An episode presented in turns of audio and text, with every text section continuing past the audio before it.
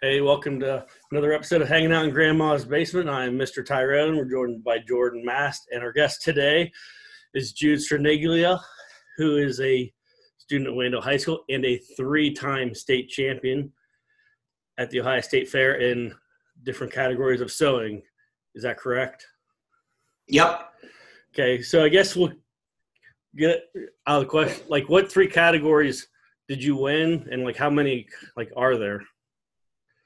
Um, I won in three cat in clothing for middle school, clothing for high school, and um, loungewear. And there's there's like sewing categories. There's probably about ten to fifteen, but then there's other sort of categories where they have like accessories or they it's more based on um, buying clothing. Okay. So, get what got you interested in sewing? Well, my grandma owns a sewing store, and so when I have, whenever I went to her house, there was always a sewing machine on the table, and I had cousins previously who had sewn, so I sort of took to it. Okay. Um, I know we talked a little bit about this earlier in the week, but uh, what like what was your favorite project that you've done? My favorite project by, by far was definitely my outerwear for anywhere project. Okay. All right, so what did you make? Go Yeah, into, what is Go that? into what Yeah. you made. So it's for it's like coats or like a sweater, and I made a long co- wool coat that was like um, more of one of those heavy uh, outcoats for like when you're dressing up. Okay. Um. So like a, Sure. like a poncho, or are you talking like a suit coat? Or Yeah, it's sort of like a suit coat but with wool. okay, okay. So like, how hard is that to sew? I don't. Is like Um, wool hard to sew? No, wool's actually easy to sew. Wool is actually easy to sew. The hardest thing I've ever had to sew fabric wise was in loungewear where it was velvet and satin. And those just slide past each other every time. And so what would happen is your stitching would be like way off and then you'd have to seam rip it and then redo it. Okay. So are you making like complete sets of uh, clothing here, or are you just making like a, a single item? How, how does how does the whole competition thing work? Um, so each category has like, um, there's not a limit on how many garments you can make. And so for like middle school, it has to be a total outfit.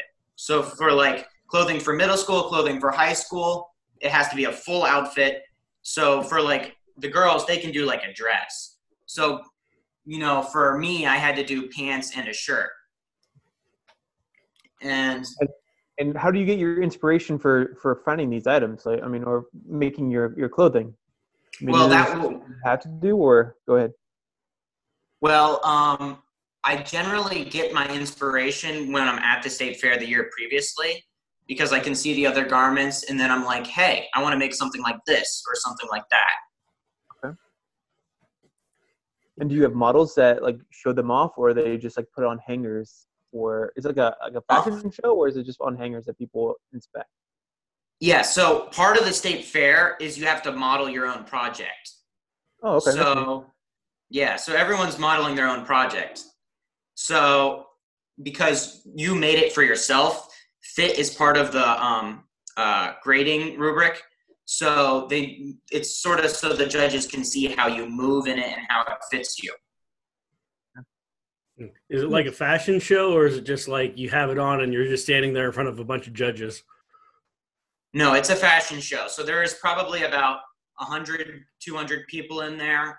Most of them are parents. And you walk down an aisle and you go to one outpost and then you turn so the judges can see you. And then you go to another one and turn and so that everyone else can see you. And then you walk off. So do different people kind of get into it a little bit more? Like obviously, I, I don't know really much about fashion, but is it like do they have like their turn down, or do you have to like practice your walk and get your turn down, or is it more of you know you're just out there strolling? Um, people, you get a practice run first. Okay. and it is it is definitely part of the judging so there are people who are good at it, and there are people who are really bad at it. And How would you you describe definitely yourself? make- what? How would you describe yourself? Are you pretty good at it, or you need work?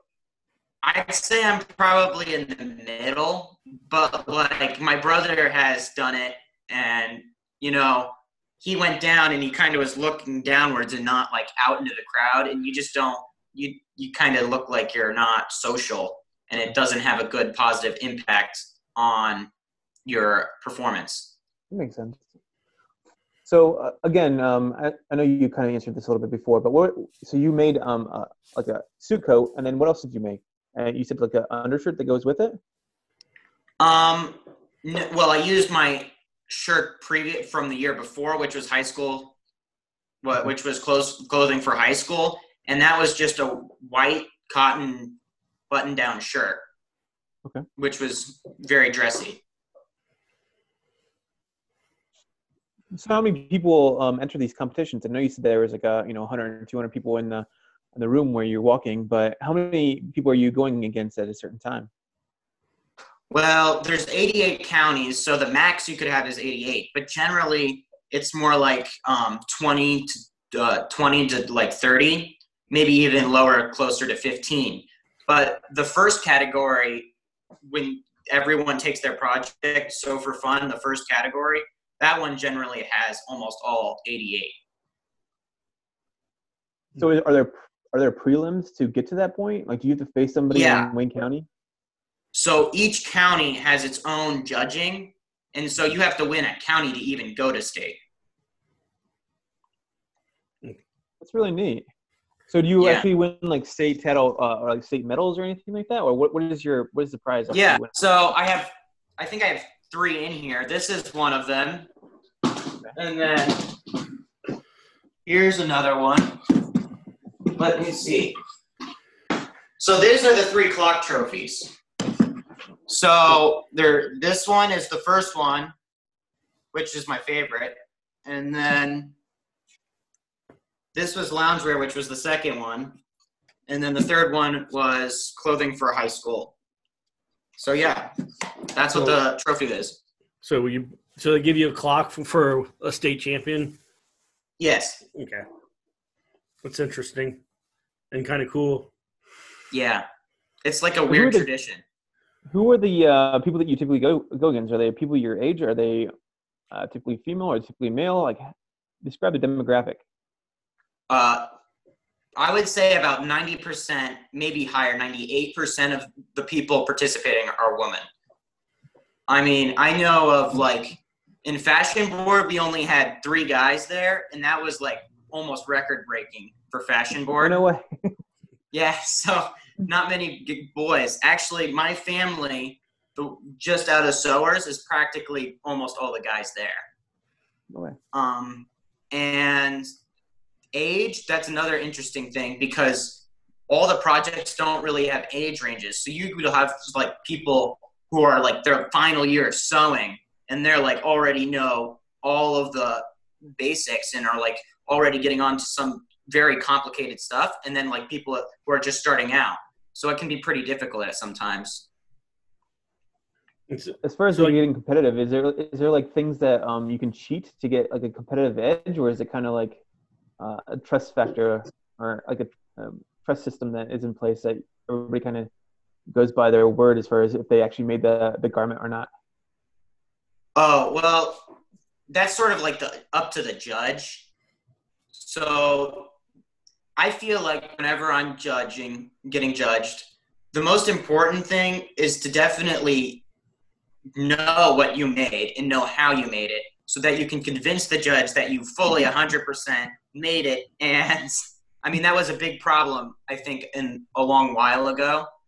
They used to they used to have people who where you know they just bought clothes from the store and they No used way. those. yeah. Or their parents made it and they had no clue what they're doing.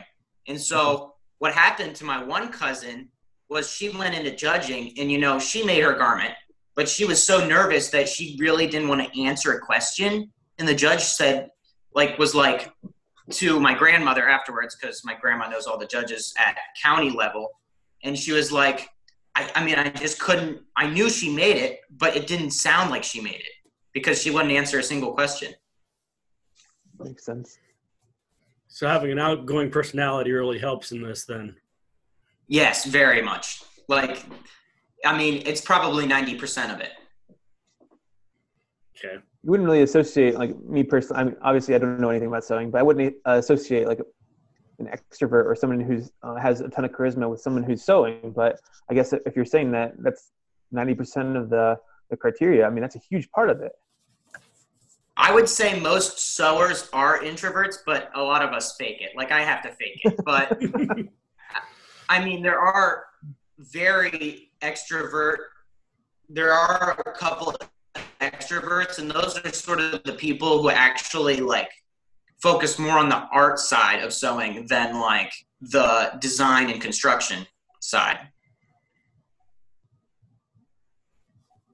Okay. So what's the end goal here? Um, are you like uh, looking to go into fashion as like a, your major or anything like that, or you just enjoy? Um, sorry.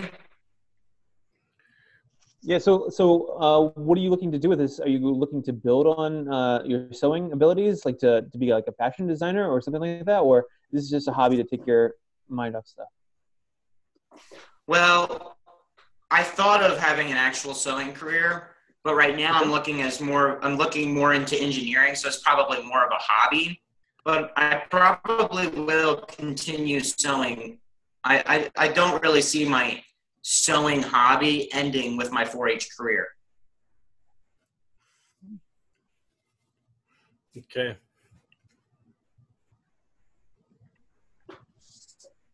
Are you still there? Yeah. You cut, you're cutting in and out, so we weren't You're, sure if you're, you're still cutting there in and out every once in a while. Oh, I am. yeah. Um. Go ahead. I'll go ahead. So as a, a male, um, and I would have been, I mean, in high school, I would have been pretty um, motivated by the fact that you have, you know, 98% females there. Um, I think, does, does that play a role into this, or is it kind of just that's just a, a solid byproduct? Well, I would say that being a male definitely increases your chances because you stand out more to the judges, and so they Sure. probably look at your garment more. Okay.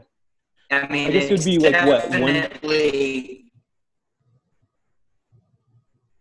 Like I was saying, like I, I think it'd be like you're seeing what 70 dresses maybe, and maybe one or two suit coats or something, or a coat or something like that. That would be, I think the dresses would kind of like uh, you know, meld together a little bit maybe. Yeah, that's that. Especially for like when there's like 88 people in the for Fun, they just definitely blend together.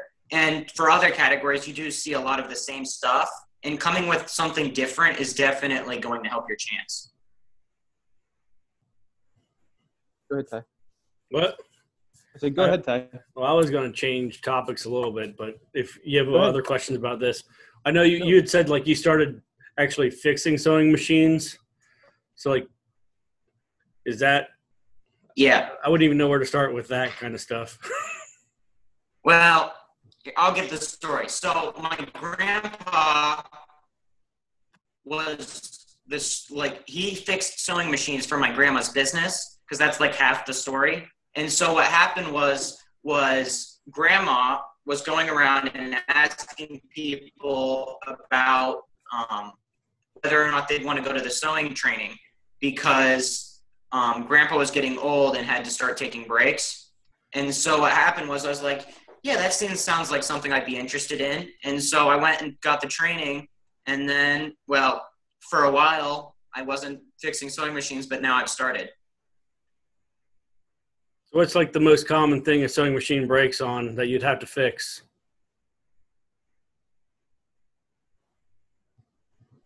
Um, really, most of the time it's just lint. So what happens is, is you go in and you clean out the machine, and it usually generally works. Or like maybe replacing a broken part. But so far, I haven't had to actually do anything that was like super serious. It's like, do you just do that at your house, or do you have to go up to your grandma's? Well, I go up to my grandma's because my uh, grandpa's tools are there. and the sewing machines are there. I mean, I could do it at home by taking the machines home, but it's just easier to do it there. Because Grandpa's got a like a nice workstation that actually goes up and down. All right, uh, Ty, do you have any other more, more uh, sewing questions, or are you gonna move on to the the next one? I mean, I'm good. I was gonna. All right. Okay, so I'll go to the the uh, grandma's cookie jar for the uh, five random questions, and uh, I guess I'll go first. Um, what is your favorite board or card game?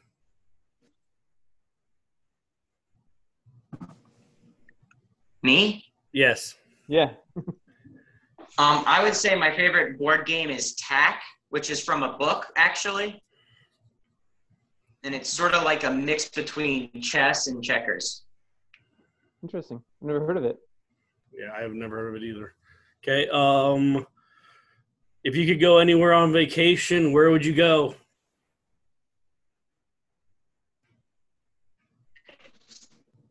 I would go to probably back to Washington State so that I could go to um, the national parks in that state. Okay. Uh, if you had a deer yet that you had to choose between Gurn and the Golden Bear, what are you choosing? Um, Can you hear me? Probably, yeah, probably the Golden Bear because it's closer to my grandma's house. Okay. And um, I know that your grandfather is your coach, your soccer coach. This is it. I mean, I've never been coached by my parents uh, or my grandparents. That has to be something that is super difficult. How difficult would it be to like to not call him grandpa or I don't know. I think that'd be super super difficult. How is it your relationship as far as uh, having your grandpa as your coach? Well, it, it can be difficult at times because you know it's more personal and you're not really supposed to get as involved with the coach. But it's it's with grandpa, I've had some issues before, but I've managed to get over them and I you know, I kind of my dad has coached me before in OSU, so I've had experience with like having people that you're related to as your coach. And with dad, it's sort of just like you don't tell anyone. And then what happens is, you're like, yeah, he's my dad. And everyone's like, wait, what? No. And so that, I mean, it's a little weird, but you know, going home with your coach can be a little, ups- I mean, you can get upset about certain things because, you know, you have feedback right there Mm-hmm. about how the game went and how you played. Yeah, I think that would be really difficult to, to change between your hats between like a, a parent, like from my perspective now between a coach and a parent. I think that'd be really tough. And either same thing with a player being, uh, you know, a grandchild and a and a player. You know, there's two different two different things, and I think that'd be really difficult. But it's good to to hear that you're handling it pretty well. Yeah. Yeah. Uh, any? Grandpa does Any a more really good job. Oh, good, good. Ty, you have any other questions? No. So, do you, do you have you thought of a story that you can share about uh, one of your grandmas? Um, there's not one on the tip of my head. I mean, my grandma is a funny person, but I don't really have one off the top of my head. Well, oh, well, is it okay if it's a little grotesque? Go for it, man. It does not matter. It's your story. It's your story. We're here to hear it. okay, so I was at uh, the store, the sewing store, and it's actually my aunt's house. And so she had a problem with groundhogs, and they put out traps where they trap them. But since they're in town, they can't shoot them, and they don't really have a good way of killing them quickly, other than like starvation or poison. And so what grandma was doing was stabbing them with a pitchfork. Oh, come on. And Monday there was one in a trap, and she went out with a pitchfork, and you know I came with, and their hide is so strong she couldn't kill it. So what she ended up doing was stabbing it through the mouth, Oh my word. and it was disturbing because you know grandma's a farm girl, but she I always hear her sewing, So I was like, my harmless grandma was all of a sudden like massacring this groundhog, and it was kind of disturbing. yeah, that's definitely grotesque. That that fits that category. That's a good Yeah. story though. That, yes, that is a great story. Well, All right. uh, that's all the questions I had for you. And Ty, anything else? No, I'm good. Hey, thanks for coming on. And uh, Thanks a lot, Jude. yep, thanks. Yep. See ya. Yep. Bye. Peace out.